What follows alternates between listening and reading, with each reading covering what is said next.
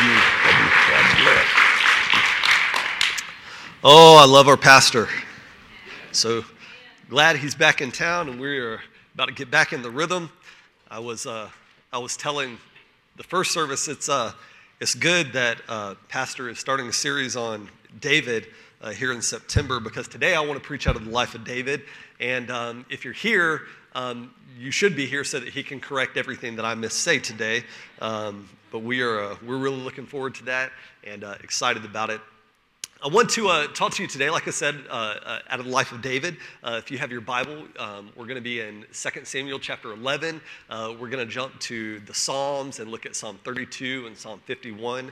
Um, but before we do that, I want to kind of um, I want to give you a little bit of a backstory as to uh, that precede the events that are about to unfold um, in what will be King David's life. Most of you know that uh, David, as a young boy, uh, God raised up a prophet named Samuel Samuel came and he anointed David. He, uh, he prophesied that David would indeed become the king of the nation at some point.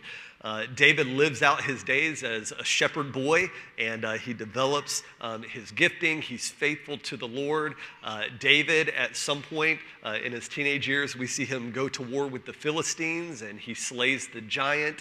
And David's name begins to grow with great renown. Um, the Bible says that, that people would cheer for the present king until David came, and they would even cheer louder for David. And so his popularity grew. But as it grew, so did the envy and uh, the critical nature of the sitting king, which was King Saul. So much so that David literally had to run for his life for many, many years. Uh, he lived in the wilderness uh, just trying to evade uh, King Saul as uh, he tried to hunt him down. At some point, King Saul dies in battle. David goes and he assumes the throne. And the story, the events that we're going to talk about today, it's really in the prime of King David's life. David has really rallied the nation of Israel together. Uh, the nation, they are sitting in a, in a really good place economically and spiritually. David has rallied them. Um, the, the 12 tribes of Israel, they had had a lot of infighting and bickering, and David has kind of brought them together and unified the nation. It is really an incredible moment for David when he finds himself um, in, in a very peculiar scenario. He's in his late 40s, early 50s when the Bible picks up this story uh, in 2 Samuel. Let's read together. The Bible says, In the spring of the year, when kings normally go to war, David sent Joab, his commander, and the Israelite army to fight the Ammonites. They destroyed the Ammonite army and laid siege to the city of Rabbah. However, David stayed behind in Jerusalem. Late one afternoon, after his midday rest, David got out of bed and was walking on the roof of the palace. As he looked out over the city, he noticed a woman of unusual beauty taking a bath.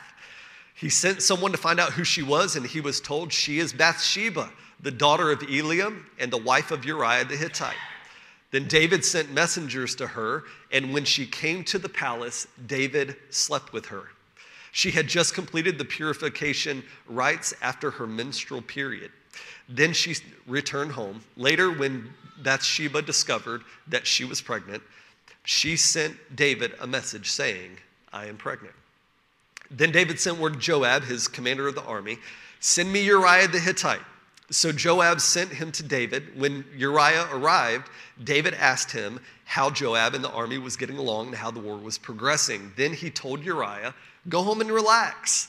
David even sent a gift with Uriah as he, as he was going home after he had left the palace, but Uriah did not go home.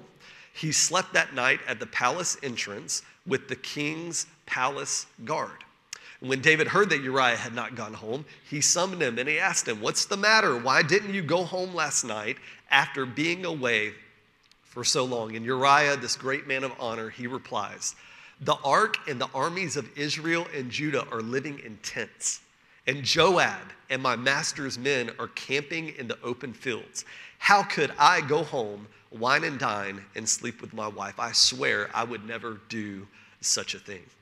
Well, stay here then today, David told him, and tomorrow you may return to the army. So Uriah stayed in Jerusalem. That day and the next.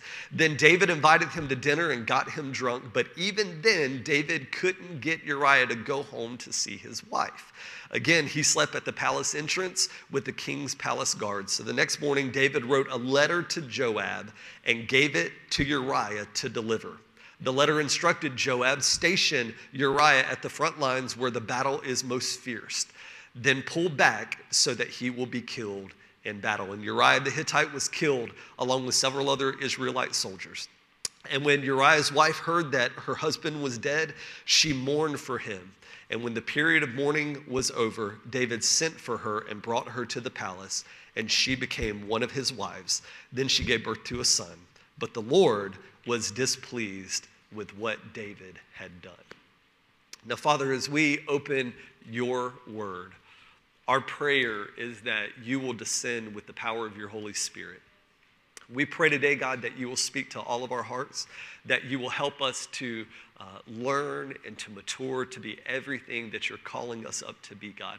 Please help us, Lord, in this moment. We ask in Christ's name, amen.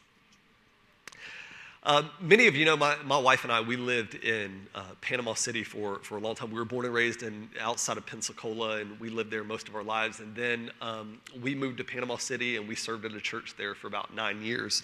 And um, the last couple of years, we, we had two children um, during this time frame. And uh, the last couple of years, my son was, was young. He's about 12 now, so I guess that was about 10 years ago. Um, he was just a little guy. And I remember something that happened one night when it was a Saturday evening. We were preparing to get them ready for, for church the next Sunday. And so we were making sure the kids had their baths and ironing their clothes and laying them out and everything. You know how it goes. And um, I'll never forget, I was in, uh, I was in one room and we had gotten my son out of the bath and we had sent him in the, in the living room to watch cartoons and i was taking care of something in the bedroom and my wife was tending to our, our oldest daughter um, in, in another room. And I'll never forget this very distinct sound I heard. And if you're a parent, uh, you can imagine with me, it's not just a distinct sound, it's a very troubling sound. It was the sound of my son choking on something.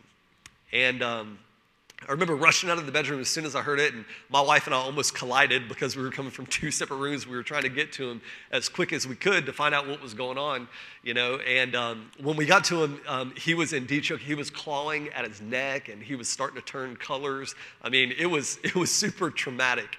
Um, in the moment, my wife runs over, and in the heat of the moment, she just grabs him. She picks him up like this, and as soon as she picked him up, um, whatever he had lodged in his throat, dislodged, and you know he swallowed it. And uh, we were paranoid. We were freaking out. We didn't know what to do, and so we called uh, a friend of ours uh, that's an RN, and uh, we just asked her. We said, you know. What do we uh, what do we do? And she said, "Well, well, was it poison? Did he swallow poison?" And I, I said, yeah, I don't know. I don't know what he swallowed, you know. She said, Would he have any poison laying around? I said, Well, if we did, we don't have it laying around anymore. I, I don't know. We don't just make a habit out of letting poison, you know, lay around. And so she said, well, you know what? It's better just to be safe than sorry. Why don't you take him and take him to the ER? They'll give him an examination. They may give him, um, you know, a scan and find out what's going on. And so uh, we decided to do that. We took him to the emergency room there in Panama City. And uh, the doctor came in after a little while, an examination, some x rays, and he came in and he said, Okay, mom and dad, I've got good news. And I said, Well, that's great. He said, But I also have bad news. I said, Well, that's not so great. Um, what's the good news? And he said, The good news is that we are 100% sure that your, that your son did not swallow poison. And I said, Well, thank God. That is amazing. I'm, I'm so thankful for that. He said, but the bad news is that he did swallow this. And he took an x ray and he shoved it in the light. And I, ha- I have a photo of what he showed us. Uh, this is his little body. He's about two years old. I'm not sure if you can see in the belly portion right there, um, right there, uh, it is a metal screw um, that he swallowed. And um, I mean, here's the, we feed our kids. You know what I'm saying? Like, I don't, I don't understand. I love to eat, and we, we eat a lot and we eat all the time. I'm not sure what possessed him to make him want to eat a metal screw, but I'm not sure if he liked the flavor, if he just needed more iron in his diet or whatever. But anyway, he, he decided to eat the screw, and so uh, you know we're we're mortified in the moment. I don't know what this means. Is he going to die? You know, I don't know what this means, and so we said, what are, what are we going to do? And the doctor said, well, you got you got two options.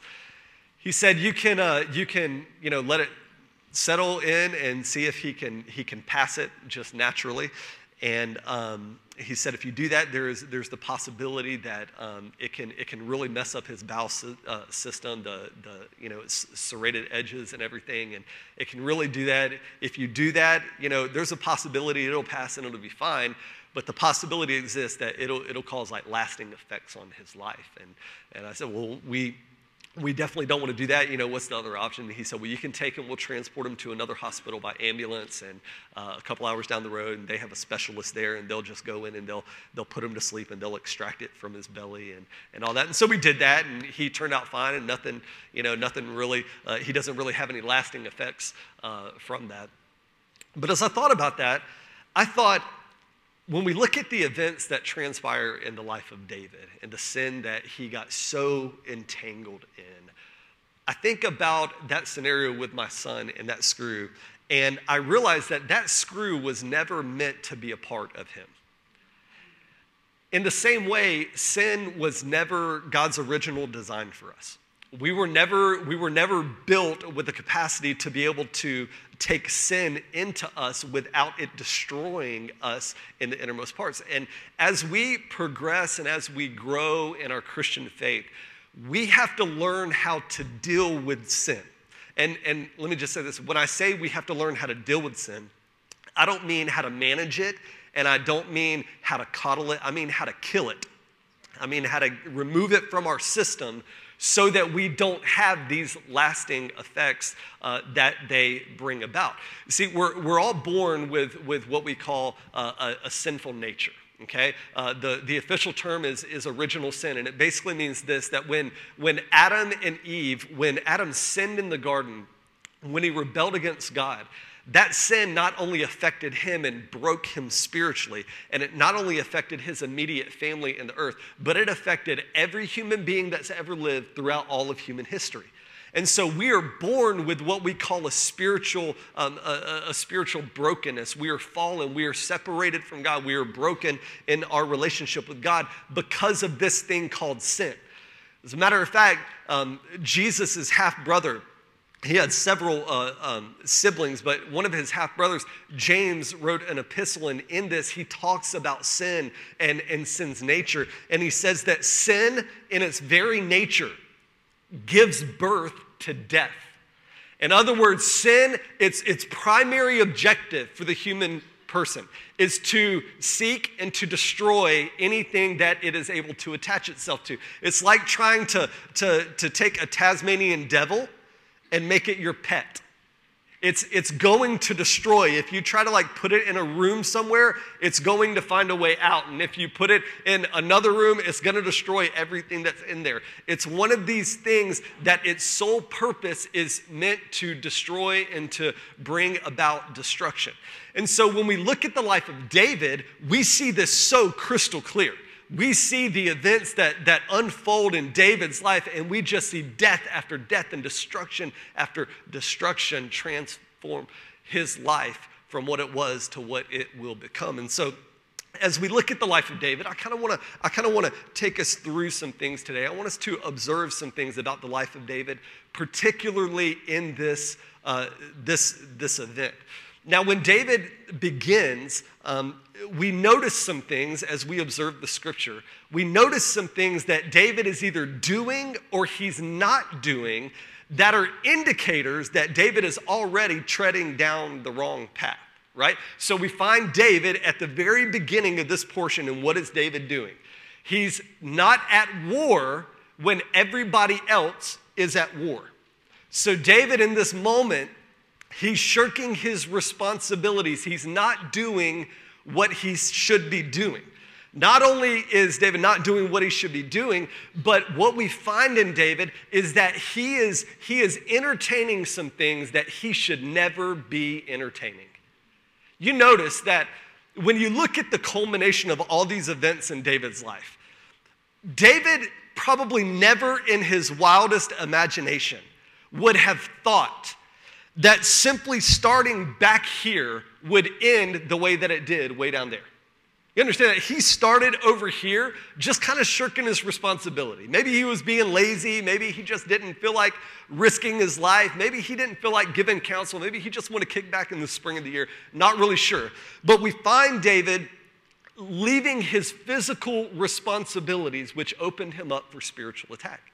And so David neglects his responsibilities, which then leads to lusting after a woman, coveting another man's wife, which leads to the sin of adultery, which leads to lies to cover it up, which leads to the drunkenness of another man, which leads to the murder of another man, which incidentally leads to the murder of other men within his command, which then ultimately leads to a cover up. You cannot tell me that David sat back here in the spring of the year thinking, I can't wait to see how all this transpires. That's not, that's not David's thought.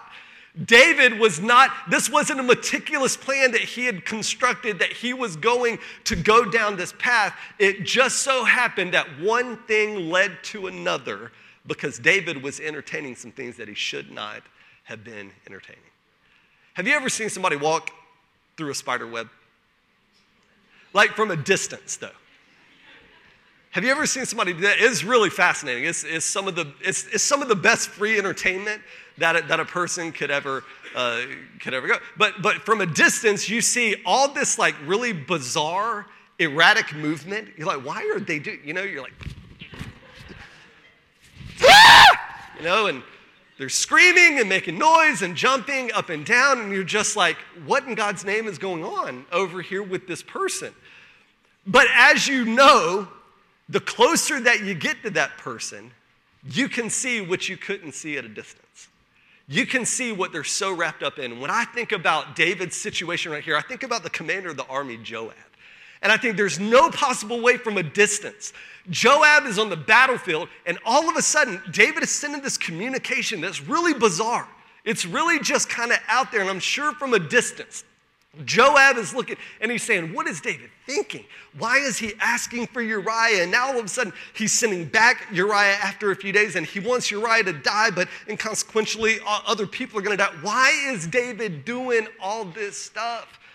It's because Joab could only see what was going on from a distance. But God allows us, through the prophet Nathan, not just to see what's going on in the distance, but He allows us to get up close and personal. See, we have the privilege of history. We have the privilege to be able to look back at David's life and say, buddy, don't do this. Please, for the love of God, don't do this. But in the moment, the people that were most observing David's life had no clue what was really going on as they watched it from a distance. You've seen this in people's lives, right? You've seen people that are making just really um, erratic decisions with their life or with their finances or with their family. You're thinking to yourself, man, he is 78 years old. Why is he buying a Porsche now? You know, and uh, they're, they're making decisions with their family that just nothing really makes sense. But I know it's true, and you know it's true also that anytime that myself or you begin to look at other people and, and we begin to look at our own lives and we begin to make all these decisions that just do not make sense, there is usually a trail that leads back to a point, and we never anticipated it to go the way it did. And so David learns the hard way. David learns the hard way that his, his decisions carry grave consequences, even if they were unintended at the beginning. We see a lot of consequences that David faces. Uh, we see that in the scriptures, we find that David, uh, God allows David to experience a sense of inner turmoil. The Bible says that, that David describes it as the heavy hand of the Lord was upon him, that, that David, he wrestled day and night. He lost sleep. His, his body was evaporated of, of any kind of strength. He was just zapped from this sin that was, that was destroying his inner man. We see that he loses his joy. The Bible says that that, that he cries out to God and he says, Father, please restore to me the joy of your salvation. You've broken me. God, restore me. And we see these consequences unfold in David's life on a spiritual level.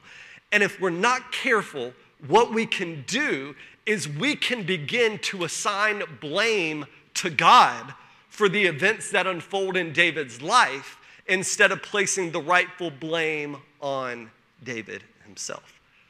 You see, it's, it's one thing to be able to look and say, God, why are you being so mean spirited? Why would you remove the joy of the Lord from David? Why would you cause this inner turmoil and this destruction to continue in his life? But we need to make no mistake about any of this. When God is allowing these consequences to unfold in David's life, and furthermore, when God allows the consequences of our decisions to unfold in our lives, we always must keep in mind that these consequences are merely grace that has been draped in the, in the guise of consequence. It's the mercy of God. When you look at God removing the joy and the sustenance from David's life and, and allowing this inner turmoil, we need to understand this is not so God can punish David.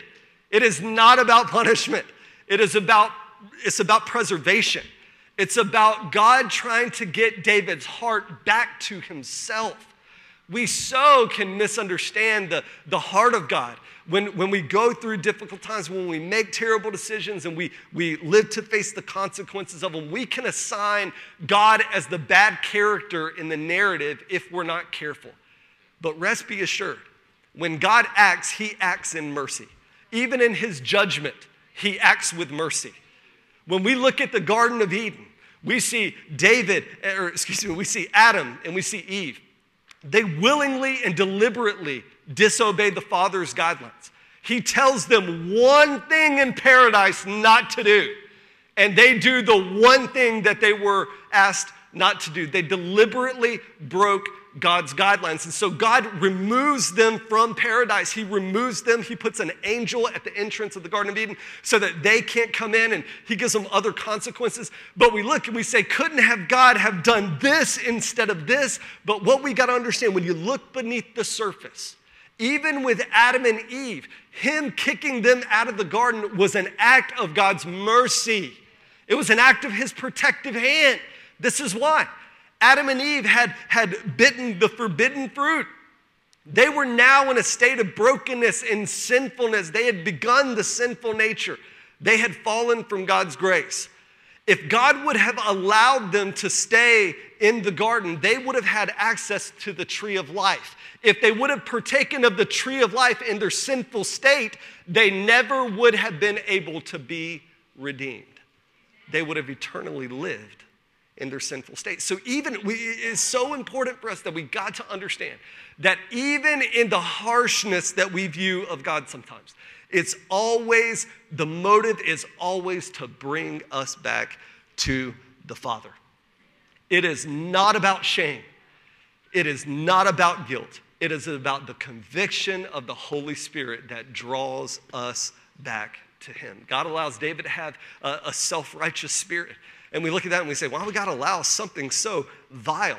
God allowed David to have a self-righteous spirit so that when the prophet came and gave him a parable, that David would tell on himself. It is, it's, it's a powerful notion, but we see that God allows David even to have a self-righteous spirit. And the one that we like least about all these is that God allowed David to have collateral damage, to experience the death of his son.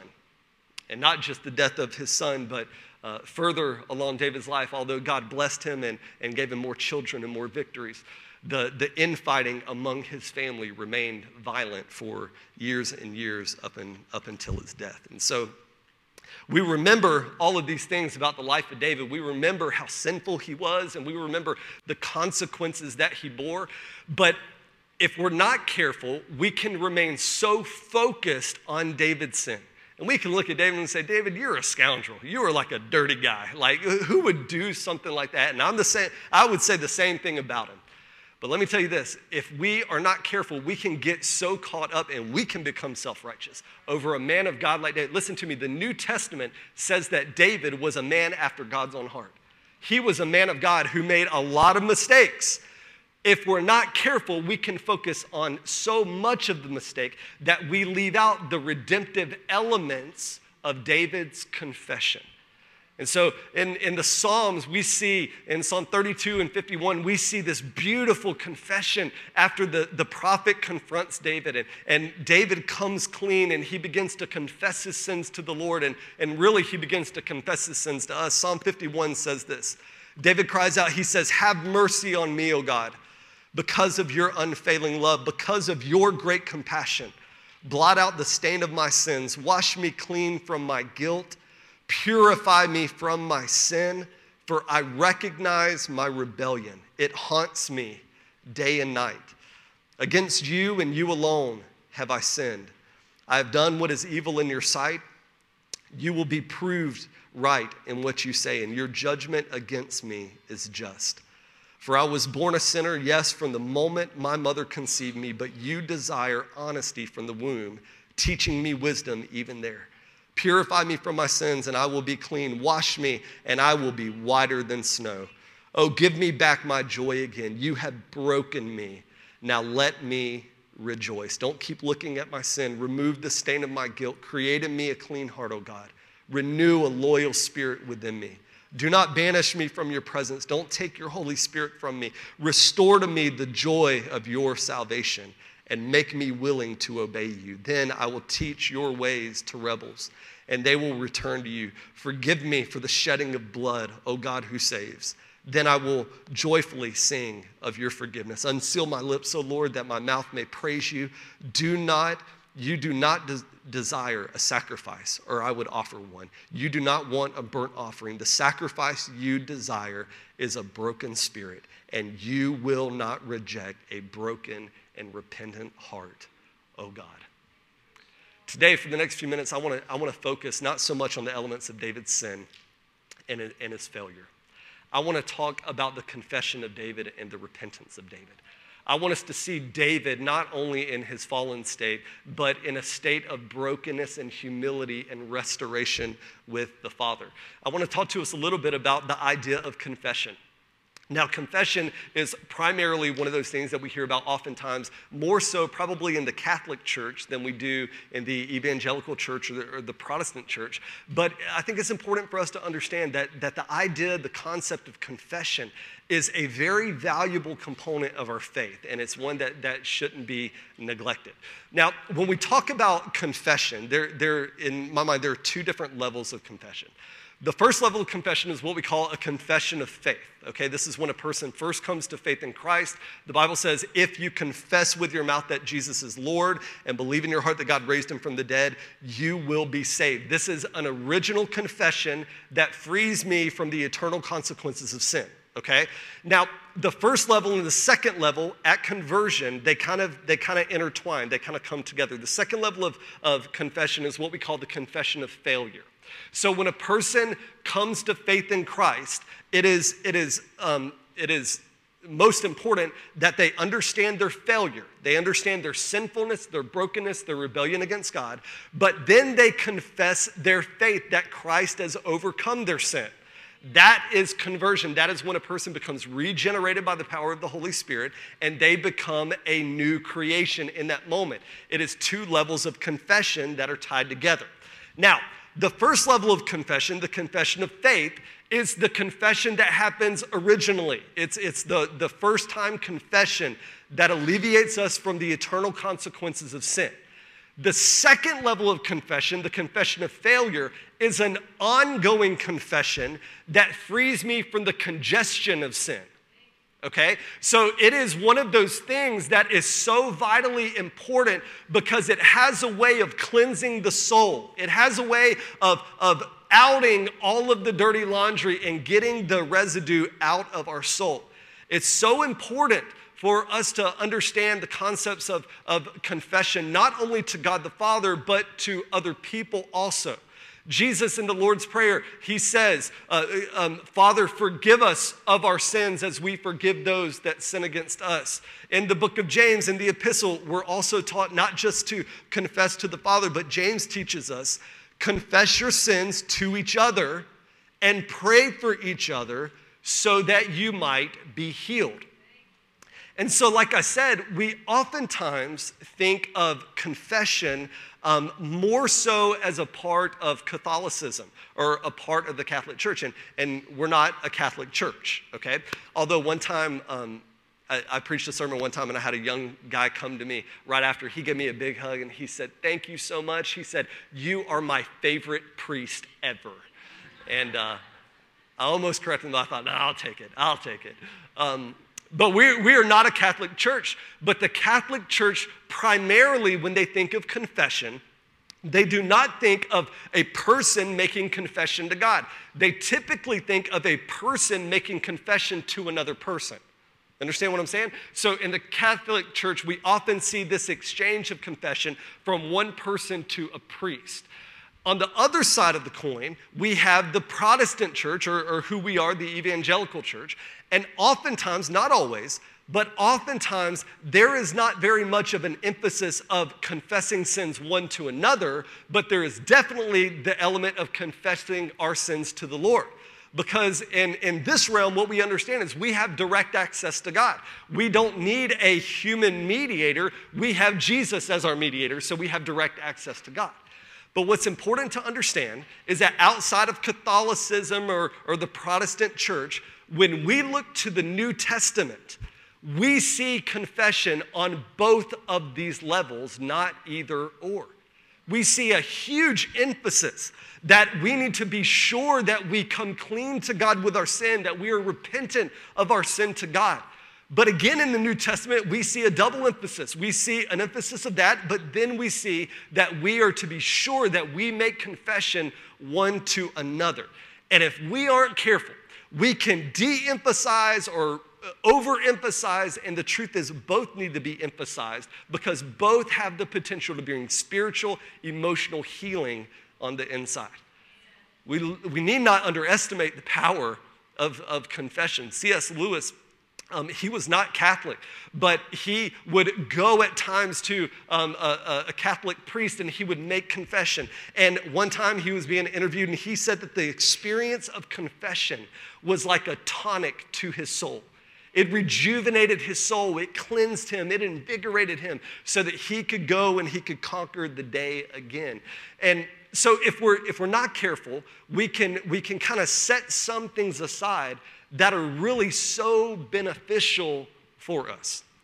And I know we live in a day um, in, in Christian America, I know we live in a day where there is a lot of different types of teaching and a lot of philosophy and there are a lot of uh, understanding of different types of theology. I understand we, we got all this and there are some who, who say that there's you know there's no longer a need to confess your sin or repent of your sin because once you made that one-time confession it's, it's not important anymore. And, and i would just say i understand what they're saying because yes at that original confession when you confess your failure and the, uh, uh and the supernatural work of jesus for the atonement of our sins yes you're saved. You're saved and nothing can, can do take that away but this secondary level of confession to God when we sin and, and to others when we sin, that is not about salvation, that's about sanctification. That's about growing and maturing in the process and trusting people and embracing the family of God that God has given us so that we can be everything that we've been called to be. And so David does this in, in a beautiful way. He gives us just a phenomenal example of what it means to confess and to repent of sin in Psalm 51 and in Psalm 32. He does this. And so, as we look through these things, I just want to give you a couple of, of things that David did that should really stand out to us as we work our way through the process of confession and repentance. The first thing David does is he reminds himself of God's goodness and he reminds himself that he cannot earn God's goodness he reminds himself, he throws himself on the mercy of God. He says, God, because of your loving kindness, not because of my loving kindness, because of your mercy, because of your goodness, would you come and would you be merciful to me as a sinner? And what we've got to understand when we fall, when we fail, we've got to be a people that quickly throw ourselves on Jesus. We have got to be a people that understand this is not a balanced scale. This is not a, well, I messed up here, but I'll give a little bit more in the offering this week. That is not what this is about. It is not a balancing act system. It is a system where we come wholeheartedly and we say, Father, be merciful to me, a sinner, because without the grace of Christ, I am nothing. And so David does this, he, he models this so brilliantly for us. And David not only does that, but he aligns, he realigns his perspective of sin with, with God's perspective of sin. David realizes, he says, he says, Lord, I understand that this wasn't just a sin against my own body, And this wasn't just a sin against Bathsheba, and it wasn't just against Uriah or the other men who died, or even the kingdom of Israel. But Father, this was a sin against you. This was rebellion against you. This was my flesh conquering and winning the day. And Father, I need your mercy in this. I don't know what it's like in, in your spiritual life, but I know, I definitely know what it's like in my spiritual life. And um, I oftentimes have the tendency to do something when I sin. I have the tendency to really soften what I have done to something that makes it not as gruesome. Does that make sense? So, for instance, if, if I tell a lie, I may go to the Lord and say, Father, I am just so sorry that I haven't been completely honest about everything. And I wonder if the Lord looks at that and he says, Oh, you mean you lied? You understand what I'm saying? David, in this moment, David doesn't go to the Lord and he say, Father, I'm, I'm really sorry that I hurt Uriah's feelings. I mean, he was a good guy. I'm so sorry that, that I hurt Uriah. No, no. David goes to the Lord and he says, Father, I'm sorry for the bloodshed that I have caused. He calls it what it is. And my tendency, and I would, I would speculate that many people's tendency, when we go into confession with the Lord, we kind of we kind of make it a little more palatable. We make it not as violent of sin as what it really is. We don't really call it what it is. And David gives us a beautiful perspective of this. He says, no, no, no, we have to come into a place for utter and total forgiveness and restoration where we call it like it is, because if we are calling it something and God is calling it something else, something's not working right. It's like going to a restaurant. You know, some things just drive me crazy. I love being able to preach to you because you let me just kind of tell you what frustrates me from time to time. But uh, I know uh, going to a restaurant I always, almost always, I love sweet tea and Coke. Those are my two like go-to go-to drinks. And and I, it irritates me sometimes when, when I go to a restaurant and I, look at the waitress and she says, Can I get you a drink? And I say, uh, I'd like to have a Coke. And she says, Oh, I'm sorry, we don't have Coke. How about a Pepsi? And in the moment, I, under, I know why she has to do it. She's trying to be polite and, and give me something. But in my mind, I'm saying, This is not the same thing as this. Like, why would you offer me a Pepsi when I wanted a Coke? No, I don't want a Pepsi. I'll have water with lemon. I don't want a Pepsi, I want a Coke. The more confusing is when, you know, you say, I'll have a Dr. Pepper. And he says, Oh, I'm sorry, we don't have Dr. Pepper. How about a root beer? And I'm like, those are definitely not the same thing. Like, this is not this. Why are you calling it the same thing? And I wonder sometimes when we go to confession to the Lord, I wonder how many times that we say, Father, I need you to forgive me for this. And the Father looks and he says, This is not this. This is what you did. You didn't do this. These are not the same thing. And we have to be a people that come into alignment and we come clean with God to the fullest extent. We need to get on the same page with God regarding sin. It's not about what we think is sinful, it's not about what we hope is not sinful. It's about what God calls sinful being sinful. And we need to come to Him and confess and see things as He sees things. It's kind of like when you get into an argument with your wife. You know what this is like. You've been in an argument with your wife, or um, I, I'm specifically speaking to men for a reason right now, okay? But when you get into an argument with your wife and um, you're at an impasse, and so you separate for a few minutes or a few hours or for a few months, I don't know, and uh, you, uh, you kind of walk away and you're just like, I'm not even going to deal with this. And then finally, the man, he, uh, he musters up his courage and he says, Well, if, uh, if there's going to be peace in the house, I guess I'm going to have to be the one to do it. And so uh, he, he goes over to his wife and, and he says, Baby, I am, I'm, I'm just so sorry. You know, I'm, I'm so sorry.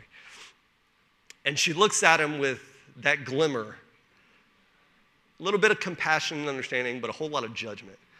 And she just looks at him and she says, You're sorry? And he goes, Yeah. And she says, For what? She knows why you should be sorry. She knows she's not, she is far smarter than you. She knows why you should be sorry. Listen to me. She just wants to make sure that you know why you should be sorry. She wants to make sure that you're on the same page and that you're not just apologizing so that things can be put away and you can move on. She wants to know that we see this thing for what it is and we are in agreement that you were wrong in doing this so that we can move forward. Listen to me, the Father is the same. He wants to know that we understand our grievance. He wants to know that we understand the depth and the brokenness of what we have done, and He wants us to call it as He calls it. And so David does all this. He cries out to God for mercy and cleansing. This is a moment of re- like true repentance for David. He has come to the end of himself after months and months of bearing the voice of the Holy Spirit. He has come to the end of himself, and he is repenting fully and completely. David is not just remorseful, David is repentant. You see the remorse in his writings, you see that he was sorry for what he did. But David was not just sorry for what he did, he turned from what he did. In the life of Judas, we see a person that was remorseful for betraying the Son of God, but we don't see a person who was repentant for betraying the Son of God. There's a vast difference in being remorseful and being repentant. A repentant person leaves that sin and they choose to follow the Father and to leave that thing behind. And David does it with such eloquence and with such integrity. He does it in an amazing fashion. And then finally, David humbly receives the consequences of God without blaming God. And once once David uh, confesses and he comes clean with the Lord and the forgiveness of God washes over him, David, David, uh, he sings again. He begins to, to use his giftings again. He understands spiritually from a new perspective. He commits, he resolves that his, he's not going to just let his failure be his failure, but he's going to teach the coming generations how to obey the Lord and how to serve the Lord without making the same mistakes that David's made. But as much as anything, David makes a commitment to look forward into the future. David begins to talk about Zion and how God will rebuild the walls, and, and it's symbolic. He's talking about the physical, but he's also talking about himself. And, and what you see is a complete uh, 360. David comes completely full circle from the man of God that he was going through the sin back to the man of God that he is when he comes clean and comes to repentance. Listen to me, so much so that the prophet that exposed David's sin, the Bible says, that that same prophet comes back to the next son that, that David has as a child. And the prophet, the Lord gives the prophet a word. And the prophet names David's next son Jedediah. And the word Jedediah means loved by the Lord. It's God's graciousness on full display. He's saying, David, you've been a man of God your whole life and you went through the rigmarole, but you have come back around and you and your offspring are going to be loved deeply by the Lord. It is a beautiful, beautiful picture of redemption. It's so amazing. Now, practically speaking, because we all wrestle with sin and we all struggle, I just want to just quickly go through a couple of things that, uh, a couple of ways that we need to respond when we find ourselves falling in, into sinful patterns. And so uh, the first one I would say is this, is that after I sin, I should call out for mercy, cleansing, and a steadfast spirit. I should just throw myself on Jesus. Number two, after I sin, I should confess to the Lord. Listen to me, Proverbs says, Whoever conceals their sin does not prosper, but the one who confesses and renounces them finds mercy. You know what's amazing about the mercy of God? You know what's amazing about the mercy of God? Is that when you come to confession, when I come to confession, it is utterly and completely safe. Listen to me. Uh, pastors taught us for years that there's nothing we can do to cause God to love us any more, but there's also nothing we can do to cause God to love us any less. And I would tack on a subpoint to that and say there's nothing that you can confess to make God love you less. There's nothing. Listen to me. He already knows. He already knows. Everything is naked and exposed before him. It is a safe environment where the king of the ages, he says, Listen to me, come. There is a throne of grace, there is a seat of mercy. Just come and throw yourself on it. And we see David do this. So it is so safe.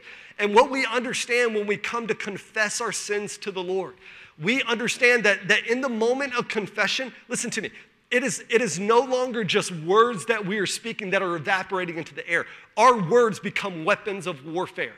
They become weapons of warfare that pierce the spiritual darkness that, is, that has surrounded us and smothering us. And so the confession clears the air and it gives God operation power to move and to breathe and to break down the darkness. So we've got to be a people that come clean with the Lord and confess to Him. The third thing, after I sin, I should confess to others.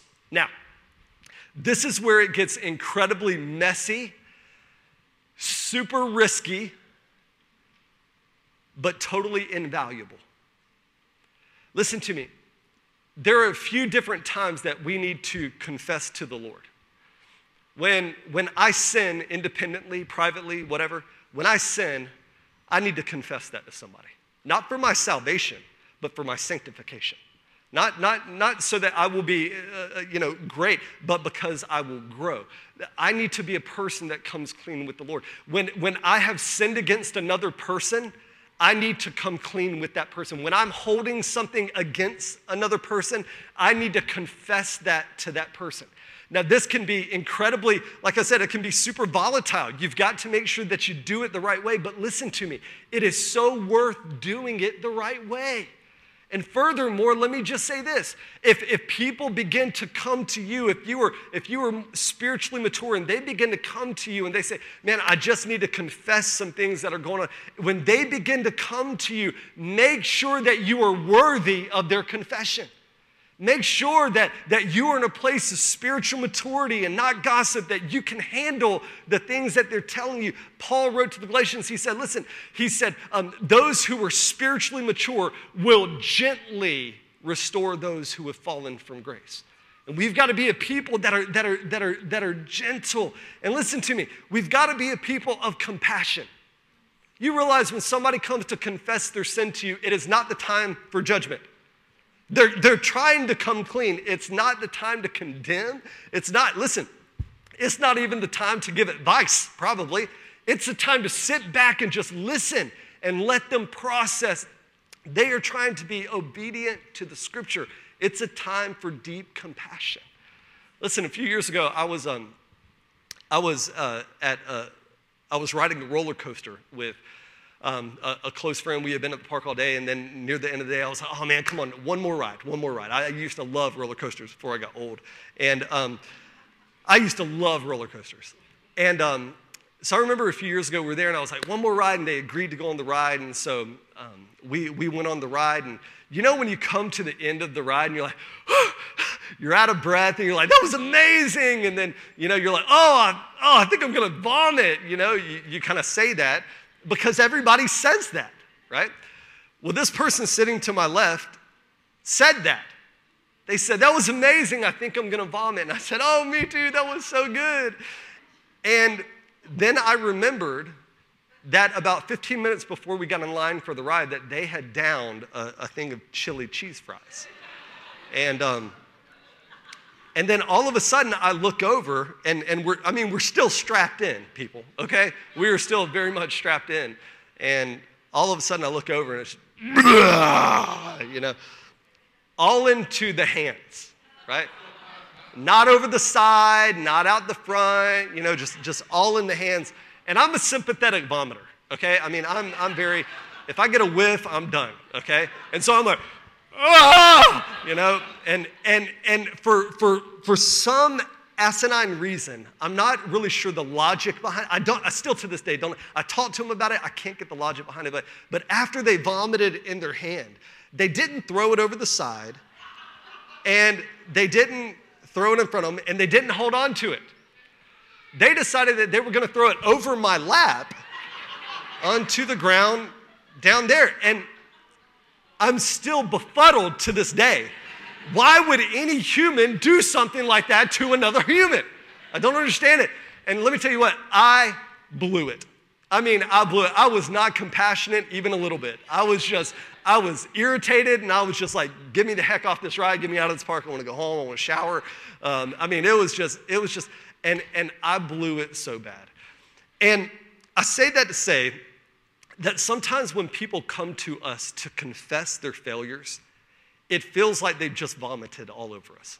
It really does, because if you're spiritually in tune, it's almost like you're absorbing some of their pain. Like you begin to empathize in a way that that you really never thought you could. And it can feel like they're vomiting all over you.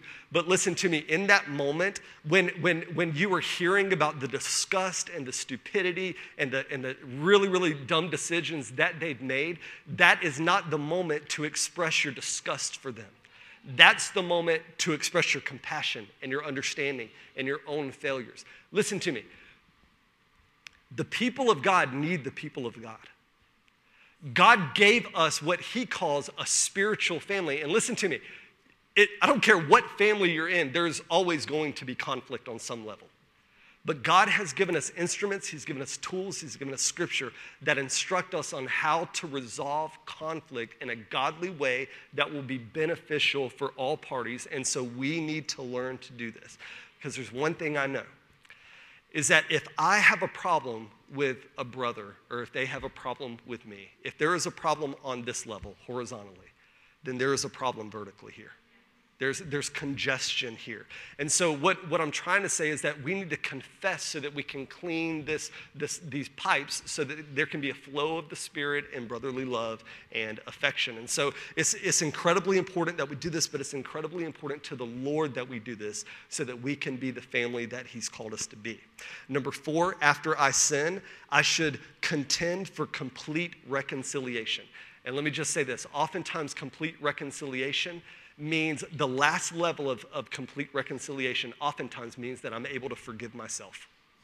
And that's a very difficult thing to do. I remember my, my, uh, one of my kids played soccer for years and years. And um, uh, I remember one time, uh, like when they were like five, I think, and uh, they, they threw the ball in, you know, in soccer, they throw the ball in, and, and all the kids were like kicking each other in the face trying to get to the ball, and, and the ball just so happened to hit my child's hand. Like, it wasn't trying or anything, it just kind of hit the hand. And I'm telling you, if that kid didn't chase that referee down, and just say, it, it, hit my hand. It hit my hand.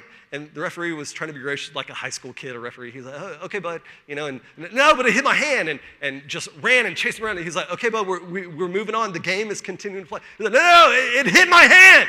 Do you know what a handball is? You're the referee. And the whole time, the referee is like, look, I've forgotten about it. It's over. It's in the past. The game continues. Be a part of the game.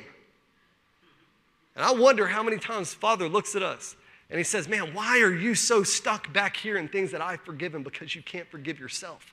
Stop chasing me down and telling me how awful you were. Get on with the game. Move on with life. Forgive yourself. Embrace the forgiveness of Christ and, and be empowered to do that. And when we do it, as David did, we are able to move on with our lives. And so I need to, I need to wrap this up. And uh, I'm going to ask our worship team. Actually, I'm going to go ahead and ask if you're a ministry team member, I'm going to go ahead and ask if you'll come to the front. Um, the last thing I want to say is that after I sin, as David illustrated, I should continue on in the faith. Paul said this beautiful statement to the church at Philippi. He said, But one thing I do, forgetting what is behind and straining toward what is ahead, I press on for the goal of Christ. And I just want to kind of remind us today, I kind of want to remind us that, that our failure is never final unless we allow it to be. And I want to remind us that when we come to the Father and we confess our sins, that He is faithful and just to forgive us of our sins and to cleanse us from all unrighteousness. And I want to remind us that as we come to confession with each other and with the Father, that He has removed our sins as far as the east is from the west.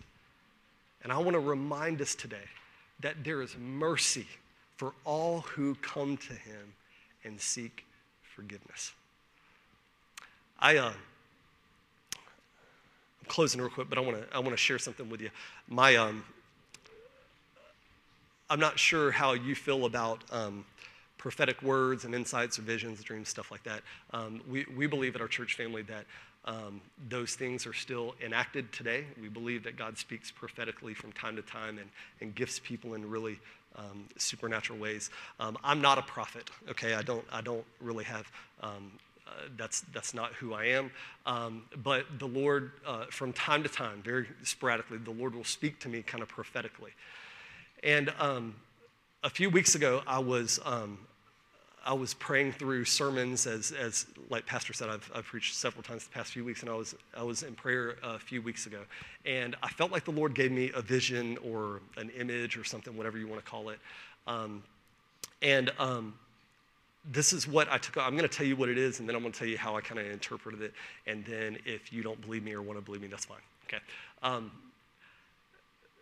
what I saw was um, I saw a, a, person in like an open area, kind of like kind of like this, and I saw um, a bunch of like strings. I don't know if they were strings or ropes or anything like that, but they were kind of like floating around like an anemone or something like that, and they, they were just kind of floating. I saw a person standing in the midst of it, and they were just kind of they weren't really going anywhere or doing anything. They were just kind of you know kind of standing in the midst of it. But above them, I saw a platform that was that was raised. And um, I noticed that the person, as they were standing here, the ropes weren't like attached to the person and dragging them down. The, the, the ropes weren't even like, they weren't tied to them so they couldn't go to the platform and get out of it. It was nothing like that. It was just that the person, for, for whatever reason, it was almost being like in the thick of the weeds. It was like they were just kind of walking and, and couldn't really, you know, lift themselves up on the platform. And as I began to pray and kind of process with the Lord, um, I'll share with you what, what I feel like the Lord was sharing um, with me is that when I look, when I look at our church family, um, I don't really see people that are you know wrestling in this all this gross sin and you know adultery and pornography all this kind of stuff. I don't i don't see people that are just making crazy decisions with their life like we see in the life of david. Um, i see a very healthy vibrant church family. I see i see a lot of maturity. I see a lot of a lot of growth and a lot of intentionality. Um, but as as i had this vision um, I, I, began to, to pray and studying all this and, and long story short i kind of i kind of felt like I had an understanding of it better when I looked in the scriptures in the book of Hebrews. The Bible says in Hebrews that we should lay aside anything that hinders us in one second. And then it says, and any sin that so easily entangles us. And what I took that to mean is that there are two different levels here. This is not just talking about sinful activity of people, it's talking about things that hinder and sin. And when I had this, this vision, it wasn't that I felt like this person was like wrapped up in sin and they were being drugged to hell, you know. It, it, wasn't, it wasn't anything like that. But what I did sense is I did sense that they were in the midst of something that wasn't dragging them to hell, but it was hindering them from going to where God wanted them to go. That's, that's ultimately what, what I sense. And so I don't know what that means, okay? Like I said, I'm, um, I'm not a prophet. But I'll tell you in my heart of hearts what I feel like it means, and then that's between you and the Lord. But, but what I sense that it means is that there's probably not a lot of people uh, here in the church family that are struggling with these seaweeds of sin that are just pulling them down and they can't do anything. But I sense that, that there were probably some folks that are just kind of like in this area where um, it's not really that they're tied down and it's not really sinful activity or anything like that, but it's just like loose ends that are preventing them from going to where God wants them to go. And I don't know if that means confession between um, maybe yourself and the Lord. I don't know if that means that, that there needs to be some very difficult conversations that, that people have with one another, that they confess that they've hurt someone or someone confess. I don't know what that means. But in my mind, I just saw that there um, are, are perhaps some folks that are not so entangled in sin, but there is something that is hindering and it just needs to be taken care of. Those loose ends need to be tied off so that they can go to the place where God wants them to be. And listen to me say this I believe that God will do it every single time. I believe as we obey Scripture, as we obey the leading of the Spirit, He'll do it every single time. And I'm telling you this our church family, we are so poised for a continued powerful move of the Spirit here at this church. We are so poised. We, we are in such a good place on every single level, and we are so desperate to see God move in new and fresh and unique ways. But I would hate so severely for someone who had every opportunity just to lay things aside that hinder and not go to where God wanted them to be and to feel like they got left behind. And I don't want that for me. I don't want that for my children. I don't want it for my wife, and I don't want it for you as friends and family. And so um, today, what we're going to do, I know we're going a little bit late, but I'm going to give you an opportunity um, to respond. Um, as a matter of fact, I'm going to go ahead and ask you to stand with me.